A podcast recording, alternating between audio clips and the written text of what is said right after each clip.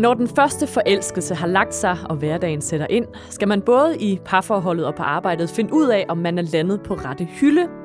Det er typisk her, at konflikterne begynder at tære på lykkerusen, der skal slibes kanter og sættes grænser. Spørgsmålet er, om vores evne til at håndtere uenigheder i parforholdet kan lære os lidt om at sætte grænser på arbejdet. Mit navn er Christina Sander, og i det her afsnit får du eksperternes bud på, hvordan du takler både crushes og crashes på arbejdet, og skaber et arbejdsliv, du har lyst til at leve med. Velkommen til Gift med dit job, en KRIFA-podcast om at holde liv i arbejdsløsten, også når det er hverdag. Jeg sidder her i dag med Rasmus Højbæk, som er jobtrivselskonsulent hos KRIFA. Velkommen til, Rasmus. Tak.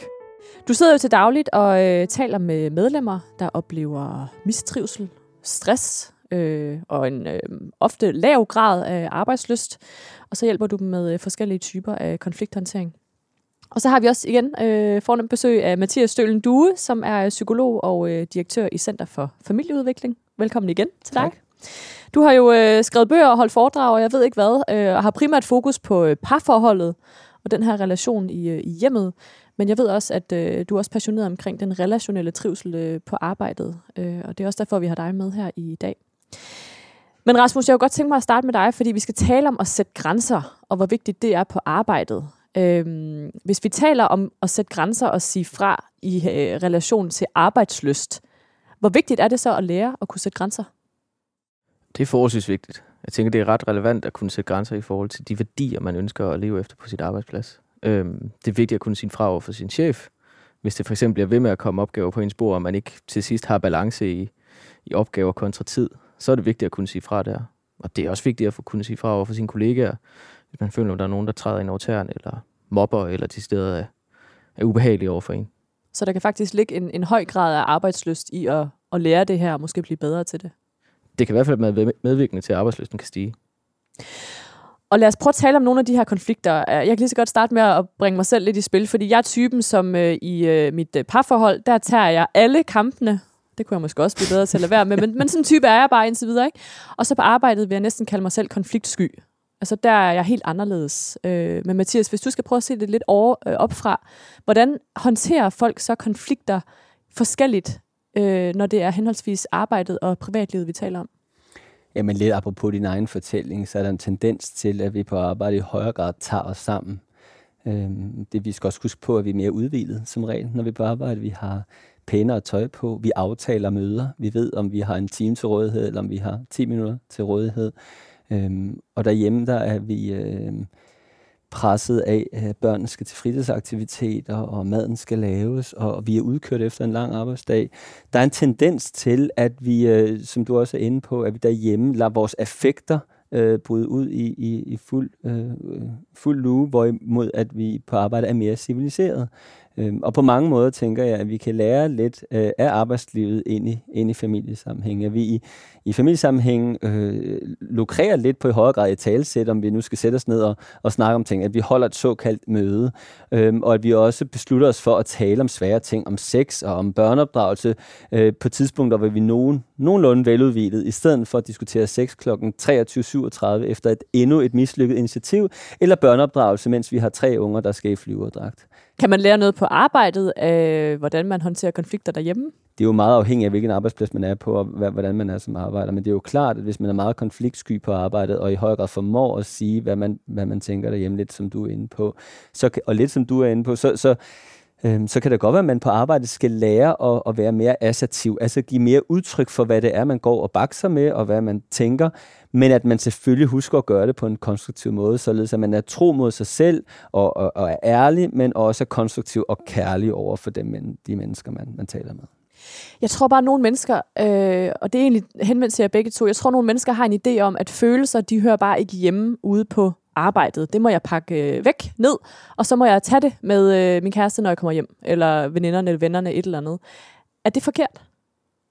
Altså grundlæggende så abonnerer jeg på en forestilling om, at vi i alle relationer kommer længst, hvis vi tør at være ærlige omkring, hvad det er, vi, vi tænker og mærker og føler. Men det er klart, øh, mængden af, af information skal jo doseres afhængig af relation. Og derfor så kan det godt være, at vores inderste følelser kun skal deles med, med ægtefælden eller kæresten, og at vi der skal bruge længere tid på det. Men, men, men forebyggende er det jo altid godt at tage livtag med svære ting, hvis vi oplever på arbejdet, at noget er svært. Øh, fordi det er der, hvor vi tager hånd om det i fredstid, og endnu er, før problemstillingen er blevet alt for stor, at der er en mulighed for at, at få reduceret en, en eventuelt øh, langt større øh, udfordring. Jeg tænker også, at der er kortere vej til at lade sine følelser styre den konflikt, eller den, ja, den konflikt, man står i hjemme ind på arbejdet. Det, der, der er hurtigere til, at man lader sine følelser komme til udtryk derhjemme, frem for at man måske holder lidt mere på sig selv, når man er på arbejde. Det kan godt være, at man kan give udtryk for, at man bliver ked af noget, men det er ikke den følelse, der kommer frem, når man så tager snakken. Hvorimod, når man er hjemme i parforholdet, så kan den kederlighed og vrede og frustration sagtens få, få fuld plads, mm. men det kan bare forstyrre rigtig meget i den konflikthåndtering, man så prøver at lave det gode ved at, at, at sætte ord på, hvad det er, vi går og, og bakser med indvendigt, også på arbejdspladsen, øhm, øhm, det er jo også, at jo tidligere vi sætter ord på det, vi synes er svært, jo nemmere er det for at benytte det, man kunne kalde jeg-sprog. Altså, jeg synes, det her er svært. Jeg bliver frustreret. Jeg bliver stresset. Som alt andet lige er nemmere for kollegaen og chefen at lytte til. Der, hvor vi har gået og bakset med noget længe, og demoniseret andre i tanken, der kommer vores vores følelser snart ud øh, som du-budskaber. Ikke? Du lytter heller ikke til mig, du tager heller ikke hensyn, og når vi benytter du-budskaber, så ved vi af erfaring, at, at folk er i mindre i stand til at lytte. Så, så det er også et argument for både på privatfronten, men også på arbejdspladsen, at, at, at sætte ord på det, der er svært på et lidt tidligere tidspunkt. Og lad os prøve at tale om nogle af de her konkrete konflikter, som øh, mange mennesker i arbejde oplever, øh, og, og også folk i, i parforhold. Det er selvfølgelig nogle andre konflikter. Men Rasmus, øh, noget af det, som jeg tror langt de fleste mennesker i arbejde har oplevet, det er utilfredshed med chefen. Der er et eller andet med chefen, ikke? Så øh, prioriterer han forkert, og man er uenig i den måde, man selv skal arbejde på. Og øh, altså, han synes noget er vigtigt, jeg synes noget andet er helt vigtigt. Hvor udbredt er det, at vi er øh, utilfredse med vores chef? Det er meget udbredt. Og man kan sige, mere eller mindre snakker jeg med folk og medlemmer hver dag. Medarbejdere, der sidder og er utilfredse med den chef, de har. Eller utilfredse med de beslutninger, der er blevet taget på arbejdspladsen. Det kan også bare være hele organisationens beslutningstagning og forståelse af det arbejde, der skal udføres. Så utilfredse med chefen er et meget udbredt begreb. Øhm. Skal man håndtere det? Skal man gøre noget ved det? Eller skal man tænke, jeg får min løn? Man skal håndtere det i det øjeblik, man kan mærke, at det ikke forsvinder af sig selv man kan godt gå hjem fra arbejde en dag og tænke, okay, chefen var dum i dag, eller det han sagde eller gjorde, det, det er jeg træt af, eller blev jeg ked af. Hvis det så forsvinder, og man lige får vendt det med kæresten derhjemme eller ægtefælden, og det ligesom er en ventil til at få, få luft for det, og det så går væk, jamen, så er det fint, så skal man lade det ligge. Men hvis man kan mærke, at det er noget, der bider sig fast, og man får ondt i maven, og man bliver ved med at lade den relation til chefen være påvirket af det, der er sket, så vil jeg opfordre til, at man tager en snak om det, eller i hvert fald i talesætter, at der er noget her, som bliver ved med at fylde, fordi det på, vil påvirke relationen. Og det risikerer at, at give nogle konflikter på, på længere sigt. Vi må også grundlæggende skelne mellem løsning og forståelse. Øh, rigtig mange mennesker i et parforhold eller på et arbejde ønsker at løse noget. Problemet skal fikses. Øh, vi, vores uoverensstemmelser skal ordnes på en sådan måde, at du bliver enig med mig Øh, og nogle gange kan jeg så blive enig med dig. Vi skal grundlæggende forlade ideen om, at det er løsning, der altid er, er det, vi skal tilstræbe, for det er naivt. Det er naivt at få vores ægtefælde til at mene det samme som os. Det er også naivt at omstøde ledelsens beslutning.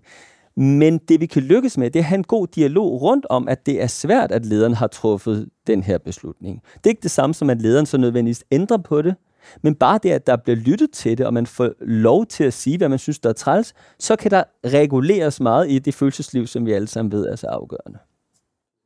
Jeg tror også, det er en, en meget vigtig pointe, det der med, at man ikke skal have øh, konfliktløsning for øje, fordi man kan bruge enormt meget energi, både derhjemme og på arbejdet, på at tænke, at hvis ikke det her det bliver løst, så kan jeg aldrig blive lykkelig her. Ja. Eller det her, det kommer jeg aldrig nogensinde til at kunne klare i det lange løb. Altså, så det er måske en meget vigtig pointe, det der med, at øh, det er faktisk ikke løsningen, der er... Altså, i, i, når vi har parterapeutisk forløb, så er vores agenda, vores ambition ikke at hjælpe folk til at blive enige eller løse problemer. Det er at hjælpe mennesker til at være sammen om det svære på en mere respektfuld måde. At hjælpe mennesker til at lytte til hinanden. Og det er jo grundlæggende den samme mekanisme, der er afgørende på, et, øh, på en arbejdsplads. Det er, at vi kan være med svære ting på måder, hvor jeg får lov til at være mig, og ledelsen får lov til at være dem, og vi kan se forskelligt på ting, men det ændrer ikke på, at vi kan have en respektfuld dialog, hvor alle bliver hørt. Og meget af det her handler også om for medarbejderne, at de kan se mening med de beslutninger, der træffes. Eller træffes. Altså, at der ligesom følger en forklaring med de beslutninger, chefen nu gør, kommer med, og siger, jeg gør det her fordi at, eller nu har vi valgt at gøre noget, som vi ved, I bliver træt af, eller som organisationen måske kræver noget, nogle fyringer, eller hvad det nu kunne være. At man sætter ord på, hvorfor virksomheden gør de ting, de gør Fordi så vil medarbejderne også opleve det, vi vil kalde organisatorisk mening. Altså forståelse af, hvorfor de forandringer, der sker, gøres. Alle mennesker har brug for et rationale, en begrundelse Præcis. for, vi kan leve med rigtig meget svært, hvis vi forstår logikken bag ved galskaben. I, når vi taler parforhold, så opererer man typisk med, med fire faresignaler, hvor er det ene faresignal bliver kaldt negativ fortolkning, og det har at gøre med, at vi opfatter budskaber mere negativt, end de er ment. Så hvis jeg siger til min kone, øh, jeg synes godt, du kunne tale lidt pænere til børn, og hun så siger, synes du ikke, jeg er en god mor, så kunne det være et eksempel på negativ fortolkning, for det var sådan set ikke det, jeg ønskede at adressere. Og sådan vil det også være på en arbejdsplads, at man som medarbejder kan negativt fortolke på, på ledelsens øh, beslutninger og tænke, nå okay, når de prioriterer sådan, så er det fordi, de ikke synes, jeg er dygtig nok. Og det er slet ikke sikkert, at det er det, der er forklaring, og derfor, som du er inde på, er det rigtig fint, hvis man hvis man stævner ledelsen eller stævner de relevante kollegaer med henblik på at blive klogere på, hvad det er for nogle tanker, der ligger bagved, for derigennem at reducere en eventuel negativ fortolkning. Ja, lad os prøve at holde os lidt til det der med kollegaerne, fordi det kan jo også være en kilde til konflikter. Det kan være, at de øh, tager for lange rygepauser, eller øh, de står også bare altid og sluder over ved kaffemaskinen, eller øh, hvorfor er det altid mig, der skal stå og samle op efter et møde, og alle de der forskellige ting, vi oplever i dagligdagen. Rasmus, når du sidder og taler med, med, med medlemmer, hvad er det så oftest, vi, vi er trætte af ved vores kollegaer? Ofte så er det, vi bliver trætte af, hvis vi føler os uretfærdigt behandlet. Altså det, det er rigtig tit, at den her retfærdighedsfølelse, den ligesom påvirker vores arbejdsløst og vores glæde ved at gå på arbejde eller at der er uretfærdighed i den måde, som vi bliver behandlet på fra chefen, at nogen bliver, øh, får nogle bedre goder, eller nogen kan gå tidligere, selvom vi egentlig selv, selv har bedt om at få lov til at gå lidt tidligere hver fredag, men det har vi fået nej til, eller ja, nogen har simpelthen bare en nemmere arbejdsdag, end vi selv går og oplever, vi har. Øhm, der er det selvfølgelig vigtigt at afstemme, at, det, at oplever jeg at den reelle sandhed, eller den, er det et billede, jeg har fået skabt, på dine negative fortolkninger i det her, ikke? Og få afstemt, jamen, er den virkelighed, som jeg nu engang tolker min, min position ud fra, er det den samme, som min, min medarbejder eller mine kollegaer, de sidder fra og, og ser verden? Ja, fordi det er jo lidt det samme som med løn. Altså man kan jo godt være enormt tilfreds med sin egen løn, og så får man lige pludselig at vide, hvad kollegaen, der laver det samme, tjener. Ikke? Han ja. får 10.000 mere om måneden eller et eller andet. Og så er man lige pludselig utilfreds. Ikke? Hvordan skal man håndtere de her øh, konflikter? Fordi det er jo ikke direkte kollegaens skyld. Nej, og det er rigtig, rigtig vigtigt i de her tilfælde at afstemme med sig selv, om det er noget, man kan og skal gøre noget ved, eller om det er noget, man bliver nødt til at acceptere. Fordi at hvis nu kollegaerne tager lange rygepauser, men det som sådan ikke påvirker dine arbejdsgaver, din øh, arbejdsløsning, kan man sige, jamen er det så dit ansvar at gå til chefen og sige, at de andre de tager lange rygepauser? Hvad nu hvis det gør? Hvad nu hvis det Jamen, direkte så synes jeg, man skal gå til chefen. Så bliver man nødt til at, at sige til chefen, at når mine kollegaer nu engang tager så lange pauser, at jeg får ekstra arbejde, og min balance mellem tid og opgaver, den bliver skæv, eller jeg ikke kan gå hjem til tiden, fordi mine kollegaer ikke laver deres arbejde godt nok eller hurtigt nok, så lander det på mit bord, og så får jeg mere at lave. Så skal man gøre noget ved det. Men det er rigtig vigtigt at skelne imellem og sige, jamen, at mine kollegaer øh, snøvler lidt med deres opgaver, eller måske lige springer over, hvor gader laves, jamen det er jo chefens ansvar og chefens opgave at gøre noget ved det. Og det kan være enormt svært at vide, som I også taler om nu, hvornår skal man sige noget, hvornår skal man ikke sige noget. Og, men hvis det kun foregår som en indre dialog, så risikerer vi at brænde sammen. Vi risikerer i hvert fald at sove mindre.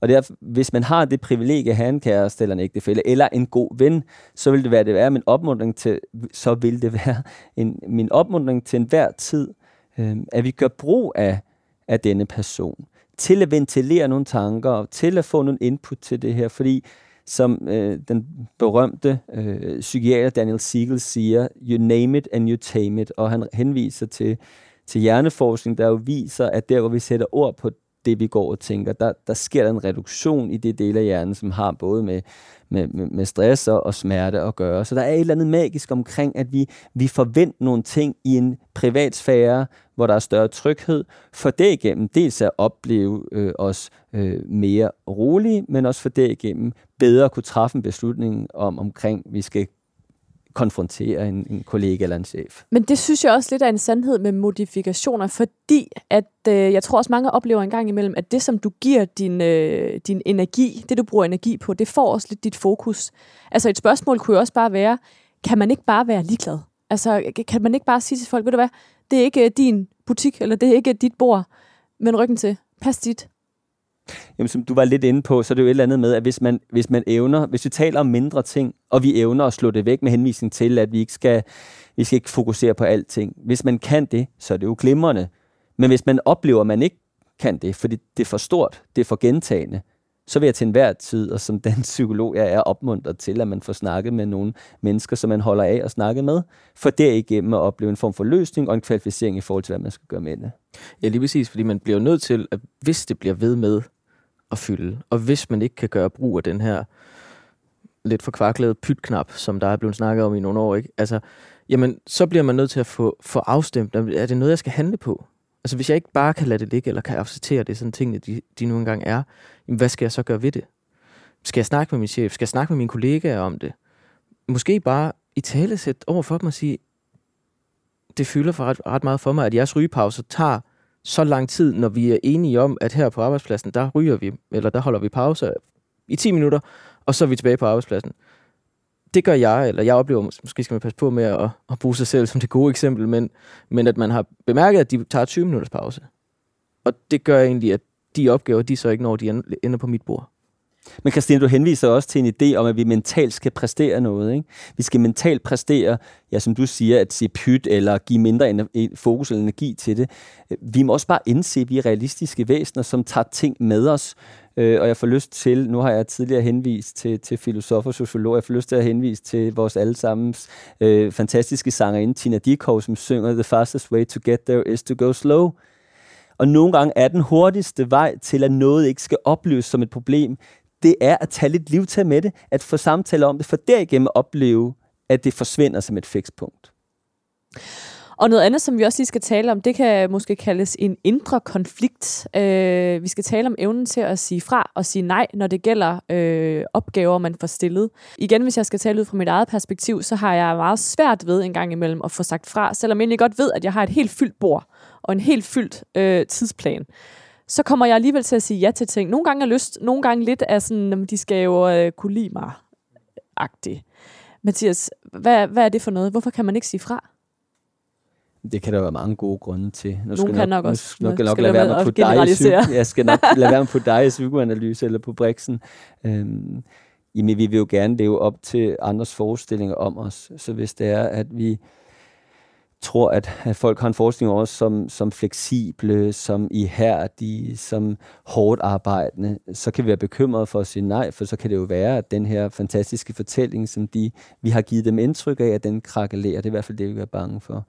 Øh, og det kan også være koblet til vores egen fortælling, at vi ønsker at se os selv som, som de her ja-siger, som, som er i her, de arbejdsomme og flittige. Og, og ved at sige nej, så minder vi os selv om, at vi har grænser. Vi minder os selv om, at vi ikke er, vi ikke er, er, er nogle maskiner, og, og måske har vi et ønske om at se os selv som nogen, der kan alt. Så, så der er noget med identitet, øh, som også skal kobles til, til selvforståelse og selvværd. Altså det her med, at vi har vi nok ro i os selv til at ture, at andre folk tænker mere negativt om os selv, eller, eller synes vi, at det bliver for skrøbeligt så tænker jeg også, at når vi er på en arbejdsplads og skal præstere og får en løn for det arbejde, vi nu engang leverer, jamen, så vil vi gerne gøre det godt. Og der kan være forskel på, om det er kollegaer, der kommer med opgaver, eller om det er, lederen, der kommer med opgaver. Hvis det er kollegaer, kan det i nogle tilfælde være nemmere at sige, jeg har simpelthen fyldt bord. Jeg kan ikke tage mere ind nu. Det må du gå til nogle andre med, eller gå til chefen og spørge om, hvad du skal gøre. Men hvis en leder kommer, er der rigtig, rigtig mange, jeg snakker med, og helt generelt, der oplever, at det kan være svært at sige nej, fordi nu er det jo lederen, der kommer. Og jeg vil jo ikke skuffe vedkommende, fordi det er min egen position, jeg gør, sætter i fare. Bliver jeg fyret, eller bliver jeg degraderet, eller er jeg ikke den, der står forrest i løn, lønposen næste gang, der skal, mm. der skal uddeles for den, jamen så kan det være svært at sige nej. Problemet er bare tit, at så er det, vi risikerer i, at balancen igen mellem tid og opgaver, den bliver skæv, og vi ikke kan nå vores opgaver, fordi vi lige pludselig har for meget. Kvaliteten vil sikkert også falde, effektiviteten vil også falde. Så ofte så råder jeg jo folk til at sige, at hvis der nu kommer flere opgaver, om det så er chefen eller kollegaen, så må man vurdere, hvad det man har på sit bord. Og hvis det er chefen, der kommer især, så sige, jamen jeg kan godt tage den her opgave ind, hvis du vil have, at jeg skal prioritere den. Men så må du også hjælpe mig ved at tage nogle af de andre opgaver fra. Altså, hvad skal jeg så nedprioritere? Og hvor skal den her nye opgave ligge henne i bunken?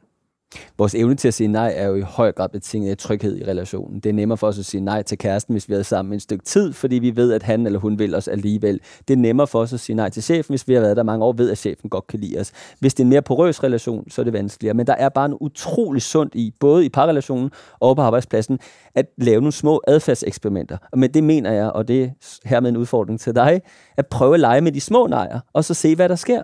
For hvis vi finder ud af, at de små nejer ikke ødelægger noget, så får vi måske mod til også at, tage og, og, og komme med de lidt større nejer, som har en vis betydning for vores trivsel.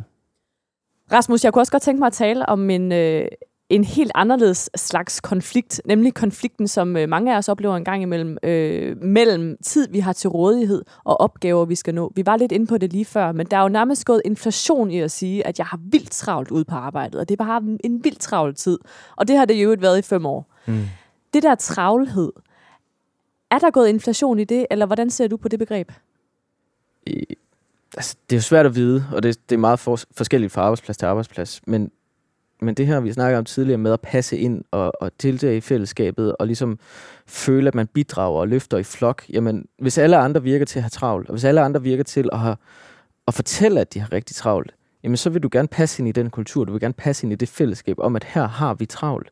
Så selvfølgelig har jeg også selv travlt. Så hvis de andre ser for travle ud, så skal jeg ikke være ham, der snøvler afsted til mødet, eller ham, der tager de lange pauser, eller ham, der ikke rigtig får præsteret. Og det kan godt være, at det er bare en fortælling om, at vi har travlt. Og nogle gange kan man se det på folk, der går rundt med en computer under armen og pisker rundt i, i bygningen, uden der er rigtig nogen, der ved, hvad der foregår. Men tempoet er bare skruet op. Og den fortælling tager vi så også med, når vi spørger hinanden, hvordan går det? Ej, vi har travlt på arbejde. Ja, Mathias, jeg tænker jo, hvis man skal overføre det til, til parforholdet, så ville man jo synes, det var vildt problematisk, hvis øh, en øh, ven øh, eller kollega for den sags skyld, øh, sagde, at øh, det er mega presset derhjemme. Jeg har mega presset i vores øh, forhold. Og i øvrigt har jeg været det i fem år. Altså, hvorfor ser vi så forskelligt på, på det her øh, negative begreb, øh, travlhed på arbejdet? Det er som om, det er bare blevet en, en, en, en ting, vi skal leve med. Jeg tænker jo, at, at travlhed både gør sig gældende på arbejde og derhjemme og i vores samfund i det hele taget.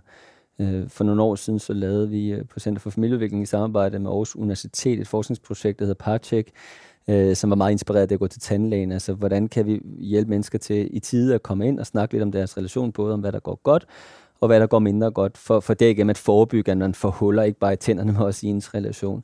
Og der spurgte vi danskerne, hvad er, det for, hvad er den e, sådan enkeltstående bekymring, som gør sig gældende i allerhøjst grad? Og det hyppigste svar var manglende kvalitetstid. Så det her med ikke at opleve at have tid, altså noget, der gør sig gældende på arbejdet, men det er også noget, der gør sig gældende på hjemmefronten.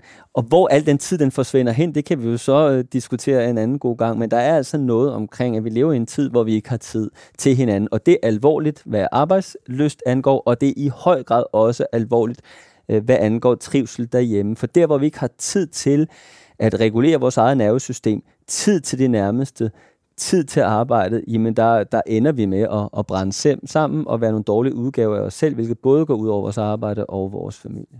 Men der er jo også en grad af forskellighed i de to scenarier, fordi i parforholdet, der kan jeg godt forstå, hvorfor tid er et øh, vigtigt øh, element. Du skal have tid til at sidde og fordybe dig i din øh, partner, og det her er lige reconnecter og finder hinanden igen, måske efter en lang dag, eller en lang uge, eller et langt år. Men hvorfor er det så vigtigt på arbejdet? Der skal du bare løse de her opgaver, som er der.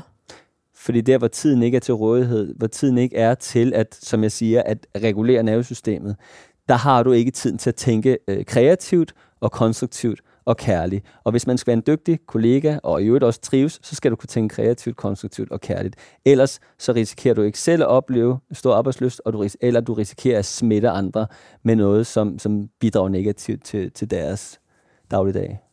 Problemet er, at vi har ingen pauser, for når vi endelig har en såkaldt pause, så tager vi vores telefon frem og er på Instagram eller Facebook bare i privatsfæren. Vi har aldrig den pause, hvor vi kigger ud af vinduet og kigger på fugle, eller, eller kigger på havet, og lader, vores, øh, vores, øh, lader hvilen komme til os. Og mennesket har grundlæggende brug for at hvile sig, hvis vi skal tanke op til nye tanker, idéer, og i øvrigt til at opføre os nogenlunde ordentligt. Rasmus, her til sidst. Øh, du sidder jo og rådgiver folk øh, på daglig basis øh, omkring alle de her forskellige typer af konflikter, mistrivsel, stress, travlhed. Hvis du skal give et, øh, et godt all-round råd, øh, dine oplevelser, hvad, hvad kan du opsummere? Hvad er det egentlig, vi burde blive bedre til? Nu har vi snakket meget om at sige fra, og vi snakker om at talsætte tingene, og ligesom mærke efter, om det er noget, man har brug for at sige højt.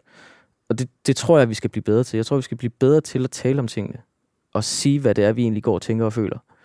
Fordi hvis vi, hvis vi pakker det væk, og det så ikke forsvinder af sig selv, jamen så er der ikke nogen mulighed for, at det forsvinder over tid. Altså så vil det bare udvikle sig til noget andet. Om det så er en dårlig relation til chefen, eller om det er en konfliktfyldt relation til kollegaen, så bliver vi nødt til at tage det up front. Vi bliver nødt til at tage det, når det opstår. Hvis ikke det forsvinder af sig selv, når vi går hjem og taler med ægtefælden om det. Og hvis vi kan mærke det dagen efter og ugen ud, jamen, så tag det op. Sig fra, eller sig det højt. Og vi skal måske også blive bedre til at modtage det, eller hvad? Hvis vi er kilden til nogen andres. Ja, det er jo så det næste skridt i det, ikke? At vi skal blive bedre til at, forstå, at høre efter, hvad der, er, hvad der bliver sagt. Og du var inde på før at snakke om aktiv lytning. Altså, og hvad er det egentlig, den intention, som den, jeg står overfor, har med det, han eller hun siger til mig? Hvad er det, hun gerne vil sige, når hun nu engang sætter ord på det her? Altså, hvad enten man er chef, kollega eller kæreste, så gør vi alle sammen klogt i at træne den, den evne, altså den aktivt lyttende evne, at vi, før vi reagerer hurtigt på, hvad der bliver sagt, vi standser op og siger, så det, jeg hørte dig sige, det er, altså, du synes, det her er frustrerende, er det rigtigt forstået? Vi kan afmontere så mange potentielle konflikter, hvis vi træner lidt i den kompetence. Gift med dit job er en KRIFA-podcast om arbejdsløst, produceret af Bauer Media. Jeg hedder Christina Sander, og i det her afsnit har jeg haft besøg af Rasmus Højbæk, der er jobtrivselskonsulent hos KRIFA, og af Mathias Stølen Due, der er psykolog og direktør i Center for Familieudvikling.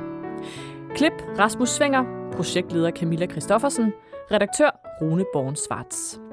Hvis du synes, du kunne bruge det, du hørte til noget, så kan du hjælpe andre med at finde den ved at give en anmeldelse eller en stribe stjerner i din podcast-app. Næste afsnit handler om, hvornår man bør overveje at skifte job. For er græsset virkelig grønnere på den anden side, eller er der veje til at genskabe arbejdsløsten i dit nuværende arbejde? Det taler vi om i afsnit 3 af Gift med dit job. Tak fordi du lyttede med.